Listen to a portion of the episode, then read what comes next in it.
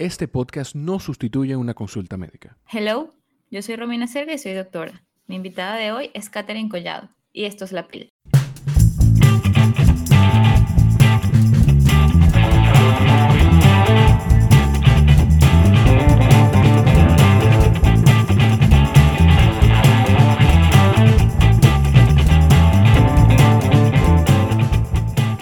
Podcast es para todos aquellos que consultan sus situaciones de salud a un doctor muy popular últimamente, Doctor Google.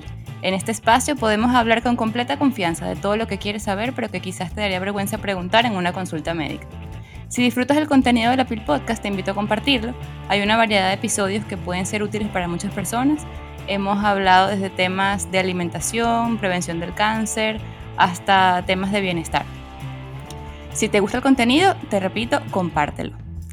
Eh, me encanta el episodio de hoy. Primero, porque es con una invitada muy especial, que es la host de un podcast hermano, producido también por nuestro querido Jorge Chalhub, y quien además, eh, que además es un tema que vamos a hablar hoy que nos interesa a todos, hombres y mujeres.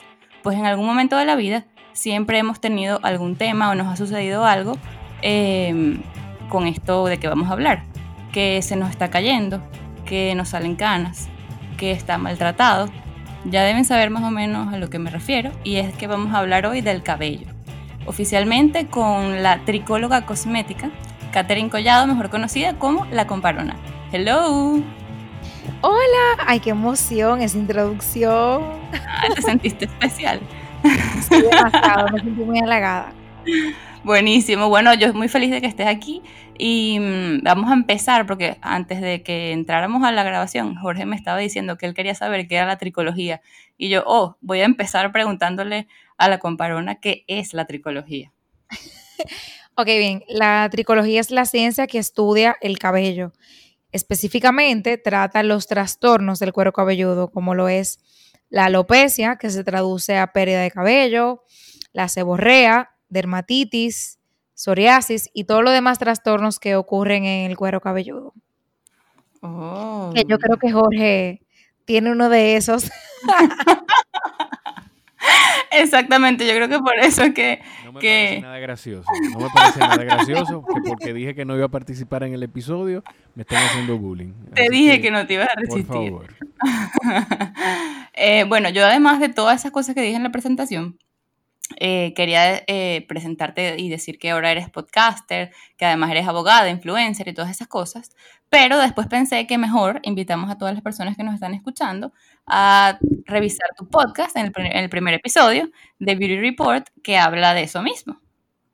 Sí, realmente fue una pequeña introducción de todo lo que he venido haciendo. Yo creo que propio de mi edad he sido una persona que he ido buscando realmente eso que me gusta, que me apasiona, de lo cual quiero vivir, porque yo siento que a los 18 años es una edad todavía demasiado temprana para uno decidir y definir cuál va a ser su futuro.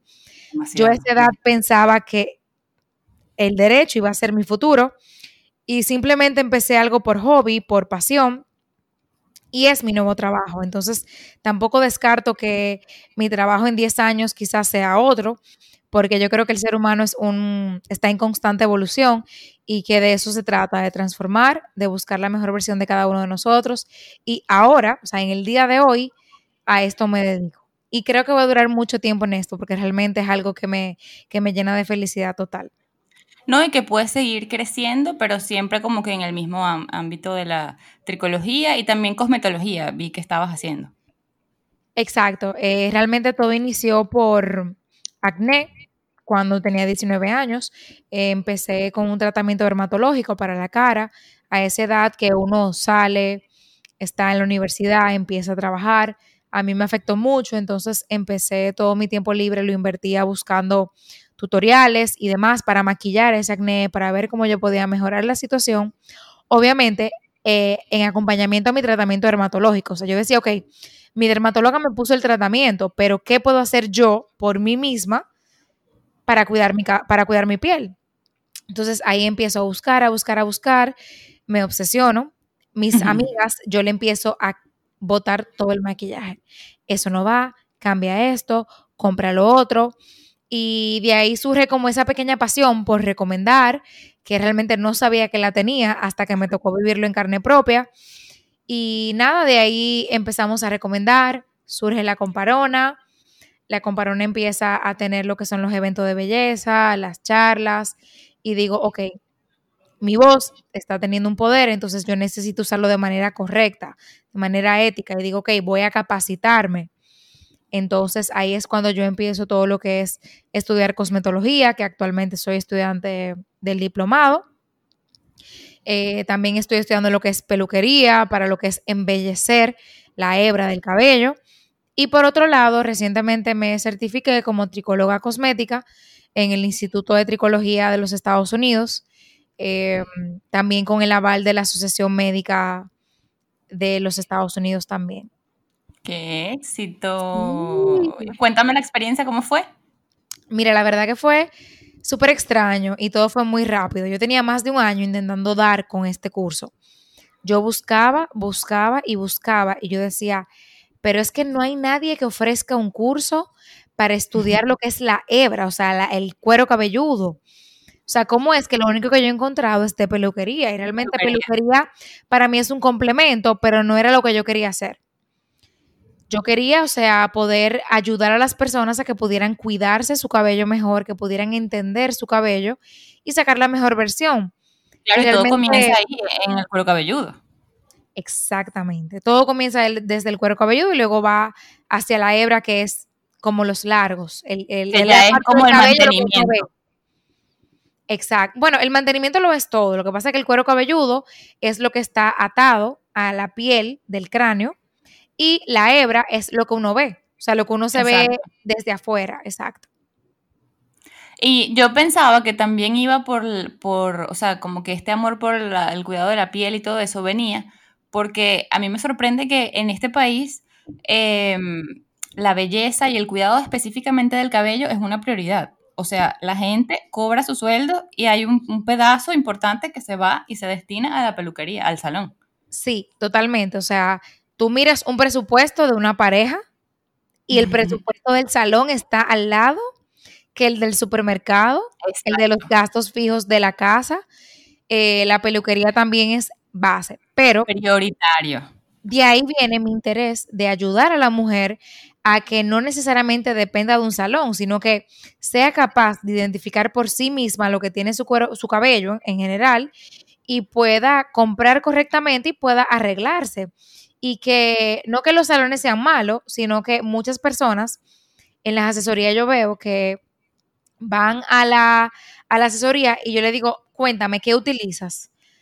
No sé lo que me ponen en el salón. ¿Y cómo sientes tu mm. cabello? Me arde, no crece, se me cae, se parte. Y yo, pero necesito saber mínimamente qué utilizas, a ver si es algo de lo que te estás poniendo que no te está probando o ya es algo intrínseco de tu cuerpo. Entonces, ahí es que yo digo, wow, el salón en República Dominicana es tan económico que la gente sencillamente no se preocupa por aprender, va al salón y le resuelven momentáneamente, porque el cabello se ve lindo, te dieron calor. Pero entonces, bueno, cuando pasan dos días y el cabello vuelve a su estado natural, ¿y ahora qué hago? Claro. Necesitan ayuda otra vez y vuelven al salón y es como un ciclo. Exactamente. Entonces, el salón debe ser ese espacio donde te embelleces el cabello, donde lo estilizas, lo coloreas, cortas, pero también está la parte del cuido, de la asesoría, del acompañamiento, de ver qué necesita tu cabello para que esté eh, saludable. Mm, ¿Y cuáles son las principales como patologías eh, o las que has tenido más frecuentes desde que haces asesorías? Mira, lo más común, sobre todo ahora en tiempos de COVID, es lo que es la alopecia, que significa pérdida de cabello. La alopecia puede venir de diferentes maneras, hay distintos tipos de la misma, pero la alopecia yo creo que es el más común. Y también no necesariamente es una patología, sino que ya viene propio del, del estilismo del cabello, que es el cabello maltratado, el cabello que está abusado por calor, por técnicas de color, por procesos químicos en el cabello. Ok, Eso, y, entonces, exacto, las causas serían en algunos casos, por ejemplo, el estrés eh, de la alopecia y en el otro caso los procesos químicos y el calor. Sería el mal manejo, porque yo siempre digo, yo soy el vivo ejemplo, o sea, yo me tiño el cabello, o sea, me lo decoloro, Yo me doy calor porque realmente mi trabajo requiere que yo me haga fotos de manera constante, lo cual implica que yo me voy a estar dando calor. Eh, yo me pongo muchos productos porque tengo que probar para ver qué realmente yo puedo recomendar. Entonces, eh, pero si tú lo haces todo en un balance y pones en la balanza que va primero cuidar el cabello, entonces sí se puede tener un cabello saludable, pero realmente eh, las causas que originan la pérdida de cabello son muchas.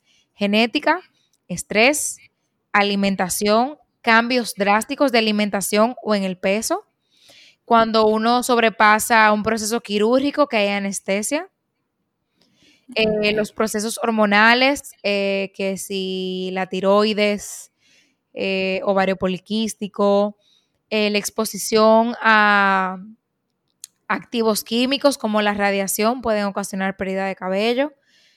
O sea, literalmente, todo, Romina, puede ocasionar que el cabello se caiga. Literalmente, todo.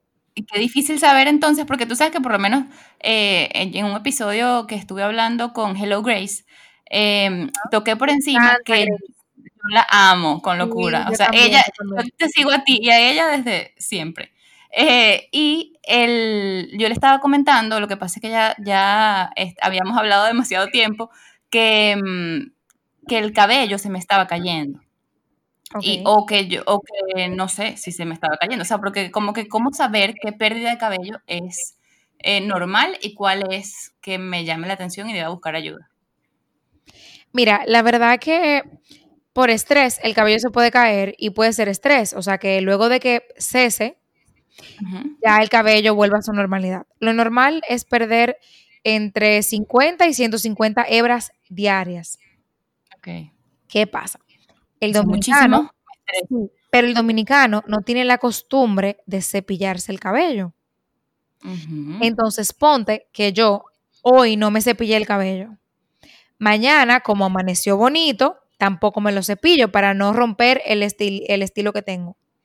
Entonces, cuando me vuelvo a cepillar el cabello es el sábado cuando yo me lavo la cabeza. Ya yo tengo tres días que tengo el cabello en una cola, en un moño no me he cepillado el cabello, por ende no he visto de las 50 50 hebras que debe de suceder diaria. Entonces, cuando me cepillo, en vez de tener 100 hebras, tengo 300, 400 hebras que se fueron acumulando durante esos días que yo no me cepillé. Y ahí viene la alma. Wow, no tengo cabello. Dios mío, estoy calva, ayúdame.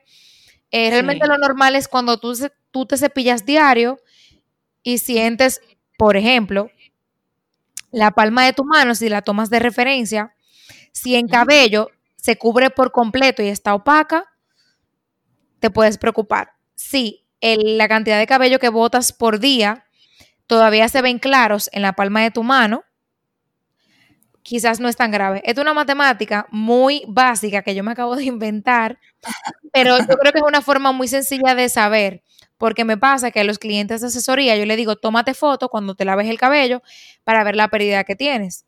O sea, hay veces que, se pueden contar en la foto, son 20 hebras, 30 hebras. Entonces, cuando ya realmente cubre por completo la palma de la mano, debe de haber más de 100 hebras. O sea, por supuesto, exacto. Entonces, hay una forma de uno... Práctica, así como que de... Eh, práctico, práctico, exacto. No, eso está buenísimo. Y a modo general, para tener un buen pelo, recomendaciones que quizás no sean solamente del, del, cuidado del cabello, sino a modo de que sea alimentación, hidratación. Ah, súper. Mira, yo tengo, es un posteo que yo lo he repetido como cuatro veces en mi perfil. es un secreto, pero siempre que hay nuevos seguidores, lo hago y subo la misma publicación porque llama mucho la atención, que son tips para tener un cabello saludable sin tener que comprar un producto nuevo. Eso incluye cepillar el cabello todos los días con un cepillo que sea de cerdas de bambú o cerdas, cerdas naturales de madera. O sea, que no sea plástico. Segundo. Ah, yo no tengo de eso. Ah, bueno, te, necesito que necesito que vayas urgente de Beauty Lab y busques el tuyo. Sí, eso es súper importante. El cepillo de cerdas naturales es primordial. Em, y el segundo cepillo más importante es el cepillo de cerdas elásticas, que son los famosos wet brush. Eso te va a ayudar a desenredar tu cabello cuando está mojado, que es cuando el cabello está más débil. Y ahí va el segundo tip. Desenreda tu cabello cuando apliques leave-in o crema de peinar. Eso ¿Y va a ayudar. eso no? Bueno, con el acondicionador se desenreda, pero tu cabello va a estar empapado de la ducha. Ahora, si luego de que sales de la ducha te pones una toalla, dejas que la toalla absorba un poco la humedad, pasan 10 minutos, el cabello está 70% húmedo, ahí aplicas tu crema de peinar o tu leave-in y ahí tú desenredas el cabello. Te prometo que vas a perder 50% menos de cabello que en la ducha. Primero tengo que comprarme un living, gracias, yo no uso eso. No, ¿Y qué tú usas, Romina? Yo estoy preocupada. Nada. No, yo te tengo que mostrar mi pelo. Mi pelo es una bendición. Ok. Es liso como una china. Y entonces yo me lavo con, no te voy a decir la marca, pero ajá, un champú de del mercado y ya. El problema es que dicen por ahí que a los 20 y a los 30 Tú tienes la piel y el cabello con el que naciste, o sea, la genética. Pero a los 40, 50 y adelante, tú vas a tener la piel y el cabello que tú creaste a través de tu cuidado. Tú sabes que te da- a propósito de eso que tú dices, Catherine, yo escuché a alguien decir, eh, hablando de salud en un podcast, escuché que hay situaciones que la gente tiene en 50 años con las que no tenía que manejar cuando tenía 30, pero que son hábitos que se construyen y a- esos hábitos que tú construyes son lo que hace que tú o vivas eso a los 50 o no lo vivas. Entonces con el cabello pasa igual, eso es lo que tú quieres decir. Lo que hagamos ahora es lo que va a determinar lo que vamos a tener. Pues voy a tener que hacer 40 o algo para no 50. quedarme calva a los 50. Exacto. Lo mismo pasa con la alimentación, con los hábitos saludables, el descanso, la suplementación, el mantenerse activo, comer saludable, utilizar filtro solar, eh, darle poco cabello, poco calor, perdón, al, cabello. Todo eso va a hacer que cuando uno tenga 40, 50 años en adelante, entonces uno se vea como se ve J-Lo, como se ven todas esas mujeres espectaculares, que uno dice, ay, yo me quiero ver así. Bueno, quizás ese tipo de personas empezaron a muy temprana edad con lo que es el cuidado personal y también obviamente no hay que dejar a un lado la genética, porque la genética siempre ayuda. Sí, claro. Totalmente. Y sabes que estaba revisando tu- tus posts y leí uno que me sorprendió. Que, o sea, rompiste un mito. Que cuando el, que cuando el pelo se está cayendo mucho, no hace falta cortarlo. ¿What? Exacto. Todo el mundo cree que ese es el remedio. claro, porque realmente la Hasta solución, yo lo he hecho.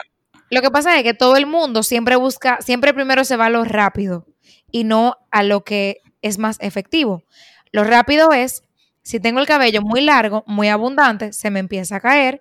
Entonces, en, el, en la mano yo voy a ver más cabello que un cabello que lo tiene por los hombros a que un cabello que lo tiene por la cintura. ¿Me doy a entender? Exacto. Claro. Entonces, si me lo corto, visualmente voy a ver menos cabello, pero es la misma cantidad de hebra. Lo que pasa que al ser más corto, estoy viendo menos cabello y mentalmente digo, bueno, ya se me dejó de caer o se me controló. Ay, Dios Pero mío. el, el cabello se cae de la raíz. El crecimiento y la alopecia surge en el cuero cabelludo. Cuando te cortas, tú no te cortas la raíz, te cortas eh, las puntas. Entonces, sí también hay una parte de que las puntas es cabello viejo. Hay que cortarlo Y a veces se abren y eso. Sí, pero yo no creo en que el cabello hay que cortarlo periódicamente. Si tú te cuidas el cabello y tienes una buena rutina, tú te puedes cortar perfectamente cada seis meses el cabello, que es lo que yo hago. Mm. Y por ejemplo, las personas que son como yo, que tienen el cuero cabelludo graso y las puntas eh, más o menos secas, eh, ¿tenemos que usar dos tipos de productos diferentes o hay productos para, los, para el cabello que es así? Mira, hay productos que son específicos para necesidad de cuero cabelludo. Pero cuando digo graso es graso. Sí, o sí, sea, ¿cómo te lavado en la mañana, sucio en la noche. Sí, eh, la seborrea es un trastorno del cuero cabelludo, que la, la producción excesiva de grasa. Mm. Entonces, eso es un trastorno. ¿Cómo se tratan los trastornos del cuero cabelludo? Así igual que las irritaciones, la caspa, eh, la pérdida de cabello. Tú tienes que utilizar un protocolo específico para eso. Dígase, un champú, eh, una loción, que aquí le llamamos lo famoso gotero, y opcional puedes optar por una suplementación si es muy excesivo. Entonces, ya en las hebras tú te vas a poner un acondicionador o un tratamiento que vaya acorde a la necesidad de tus hebras. Entonces, te vas a mm. poner, por ejemplo, eh, un champú medicado para la pérdida de cabello, si ese es tu problema, tu suplementación si es necesario, tu loción y ya tu acondicionador. Ok. Y eso, o sea, por lo menos si me lavo el pelo todos los días, no hay problema con que me lave el pelo todos los días, ¿verdad? No, no hay problema con eso. Eso también es un mito que hay aquí en Dominicana, que como el hábito de ir al salón está tan arraigado, la gente entiende que solamente se debe lavar el cabello cuando va al salón, que regularmente semanal.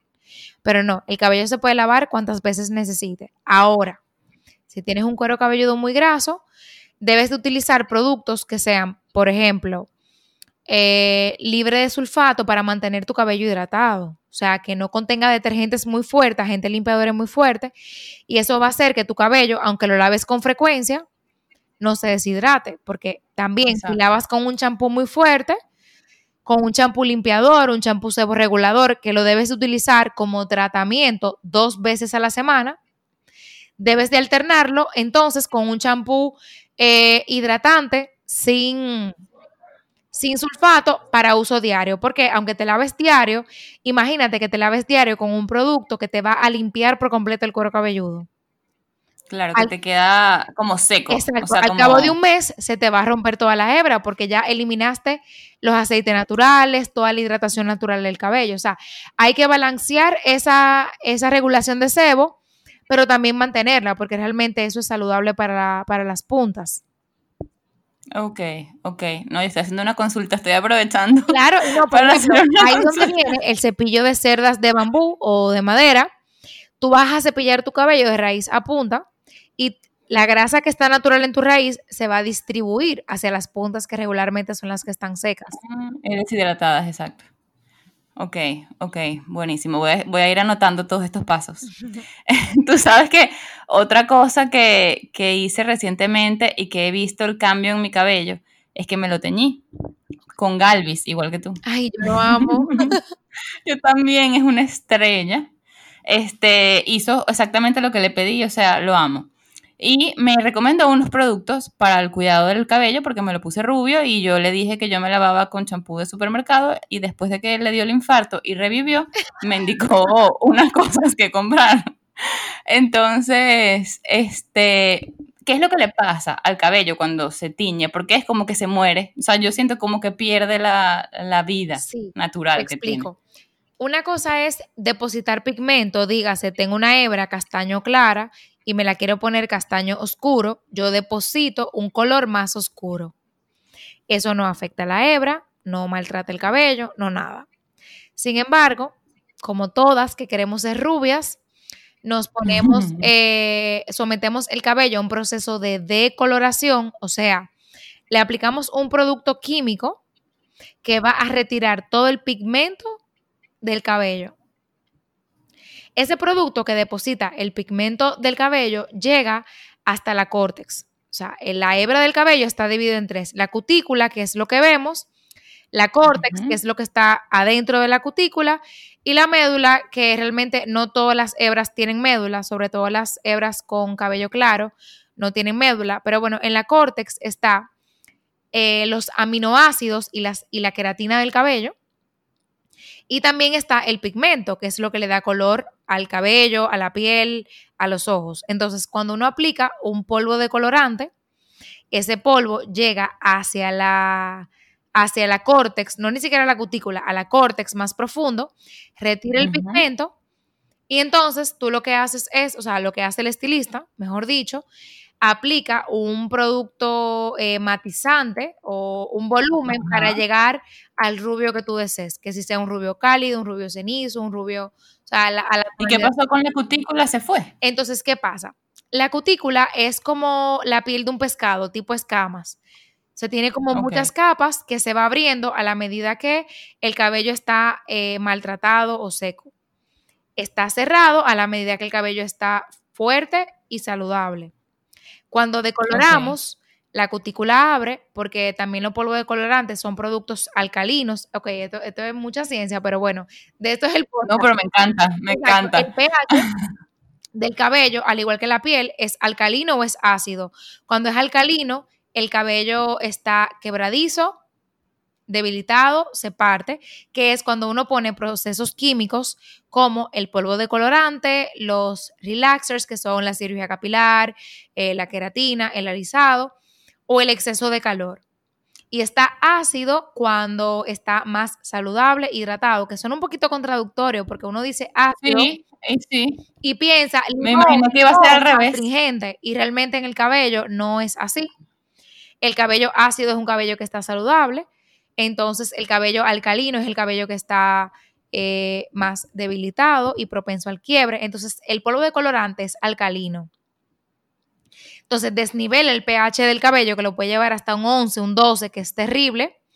Entonces ahí tú pones un matiz que puede ser azul, eh, puede ser violeta, puede ser rojo, para que tenga la tonalidad que quieras, el reflejo que quieras. Cenizo, cálido, rojizo, neutro, etcétera, etcétera. Y luego de eso, hay que aplicarte un tratamiento que te ayude a sellar esa, esa cutícula y devolverle la acidez al, a tu hebra. Que regularmente ¿Y un Ah, ok, cualquier producto hidratante. Exacto, por eso también es tan importante que al momento de decolorar uno aplique un aditivo. Ya la tecnología está súper avanzada que incluso hay aditivos que se le agregan al polvo decolorante que ayudan a mantener esa estabilidad del pH y que el cabello entonces no se rompa. Mira, con todo esto que tú estás diciendo, a mí solo me quedó claro que hay que ponerse en manos de alguien que sepa. Porque, o sea, yo de verdad jamás pensé que era tan complicado el, el Mira, Cuando yo estudié colorimetría, yo dije, los estilistas en República Dominicana cobran barato. Porque para la logística que requiere hacer una técnica de cabello y que el cabello se mantenga saludable, dentro de lo que cabe, hay que ser mago, o sea, prácticamente mago. Y es un trabajo de horas porque primero hay que hacer la técnica y la técnica toma tiempo. Y luego hay que tener el cuidado correcto, o sea, usar los productos adecuados para que el cabello no se maltrate, que eso es costoso. Y realmente yo, yo siempre le he dicho, para mí el, el trabajo de un estilista en República Dominicana o de un colorista está súper eh, underrated, o sea, está, ¿cómo se dice? Under... Eh, no, eh, no valorado. no, lo contrario. Lo contrario, exacto. Bueno, underrated, pero bueno. Desvalorado. Desvalorado, exacto. Está full desvalorado porque realmente es un tema, o sea, es, es todo un trabajo y el cabello es una ciencia bellísima, para mí es arte el cabello. Para mí el cabello es arte y ciencia. Cuando yo estudié la carrera de Derecho, mi profesor, yo me acuerdo en la primera clase, me dijo, el derecho es arte y ciencia. Ciencia porque está todo escrito y hay reglas por las cuales uno debe regirse, pero es arte porque el abogado puede rejugar con esa, eh, con esa ciencia y interpretarla a su favor. Entonces yo digo que también el cabello es arte porque realmente eh, quienes trabajan peluquería son artistas, pero también es ciencia porque el cabello es parte de la anatomía del cuerpo humano y, hay una ciencia detrás que todos los que están en el, en el mundo de la salud obviamente entienden. Yo no pertenezco al ámbito de la salud, aunque estudié tricología porque la parte mía es cosmética. O sea, yo trabajo con productos tópicos, con suplementación, sugerencia, sugerencia alimenticia, pero no necesariamente yo entro con la parte médica, clínica, que son los trasplantes, eh, las inyecciones, exacto, que ya hay eh, las patologías severas, que eso sí lo debe tratar eh, un dermatólogo. Pero te digo, yo en la carrera de medicina jamás escuché nada de todo lo que, lo que eh, me has enseñado en este episodio. Bueno, seguro, seguro aprendiste que las uñas y el cabello es eh, área muerta. Extensión de la piel, ajá, una extensión de la piel, eh, ajá, sí. ¿Cómo es que le decían? Em, anexos, anexos de la piel. Pero es, es un área muerta. Por ende, cuando trabajamos con el cabello, hay que tratar de no maltratarlo, porque una vez ese cabello se maltrate, hay que esperar a que salga cabello nuevo. O sea, no hay vuelta atrás. Exacto. Y por lo menos, o sea, medidas generales para cuidar un cabello teñido. Es diferente por lo menos cuando es un cabello que se tiñó, se puso un tinte negro, por lo menos que yo veo que los estilistas lo odian, el tinte negro. o, si se, o, si se, pone un decolorante. Es el mismo cuidado que debe tener. Eh, lo que pasa con el tinte negro es que es un pigmento tan fuerte que es prácticamente imposible de retirar. Entonces, me di un tinte negro hoy y en dos años yo quiero teñirme, no puedo, porque el pigmento tarda aproximadamente de 4 a 7 años en irse. O sea, el negro. O sea, hay que esperar a que literalmente el ah. cabello crezca por completo y se vaya, ese, negro. para poder aplicar una técnica de color y que el cabello no se maltrate. Versus un cabello natural, oscuro. Entonces, el cabello que está decolorado, hay que tener siempre en cuenta productos a base de proteína, esos que dicen reparación, no necesariamente productos para cabello coloreado, sino productos de reparación o de reconstrucción, que regularmente esos productos tienen activos de los cuales está hecho el mismo cabello. Tienen aminoácidos, tienen colágeno, eh, tienen colágeno hidrolizado, que es una proteína, tiene proteína de trigo, que ayuda a restaurar el cabello. Y también utilizar productos hidratantes. Todo cabello necesita producto hidratante. Cabello graso, hidratación ligera. Cabello normal, hidratación normal. Cabello crespo, hidratación que además sea suavizante. y, y de los, tratamientos profundos que dan en los salones tipo queratina, botox, cirugía capilar, ¿cuál es cuál? ¿Cuál es bueno? ¿Cuál es malo? ¿Cuál sirve para cada Mira, cosa? con esta pregunta nos despedimos. Estos productos, eh, para explicarte brevemente, Aplicación cada cuatro meses, cualquiera, cirugía, botox, queratina. Son un poquito fuertes, algunos tienen algunos químicos pesados que yo no recomiendo dar con mucha frecuencia. El alisado destruye por completo los enlaces de disulfuro del cabello, por lo cual no los recomiendo. La queratina eh, básicamente es una proteína que abunda en el cabello, sin embargo, a este tipo de tratamiento le agregan formol, el formaldehído ayuda a que el cabello se lacee y que el efecto dure por varios meses. Si es, hay queratinas que son sin formol y otras con formol. Las que son con formol lacean y las que son sin formol rellenan la hebra, eh, lacean un poco, pero no más de un 40%. Yo recomiendo queratina sin formol. Eh, estos te lo pueden dar cabellos crespos, rebelde, con mucho frizz. Cirugía capilar es una combinación de la queratina con otras vitaminas y ácidos grasos que básicamente hacen que la queratina sea el papá y que la cirugía el hijo, por ejemplo. Es un poquito más suave, el laseado es menor, igual, siempre sin formol. Para mí eso es lo más importante, que no contengan formol.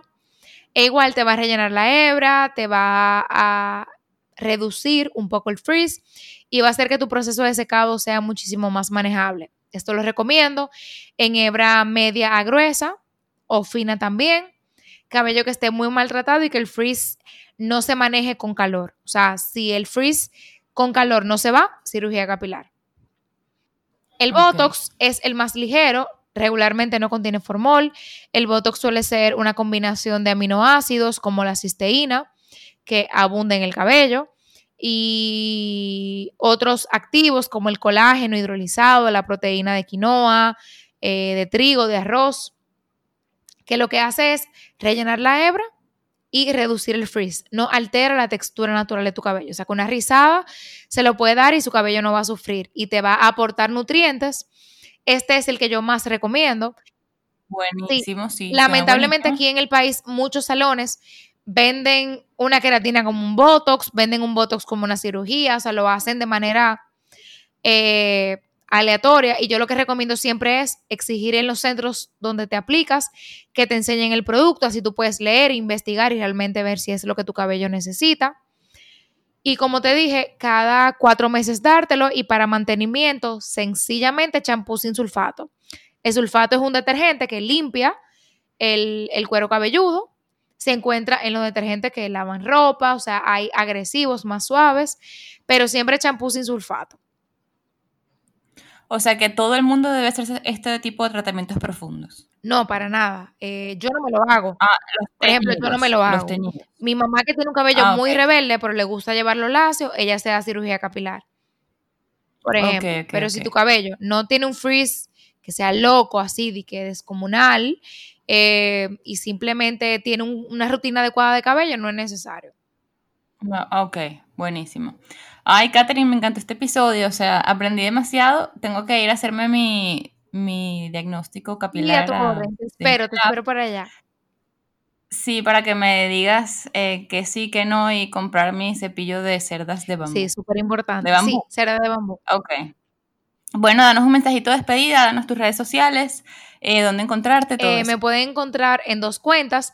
mi cuenta de reseñas de belleza es arroba la.comparona y la cuenta donde hago el diagnóstico capilar y mi tienda, que es mi nuevo proyecto, es arroba así como laboratorio.rd.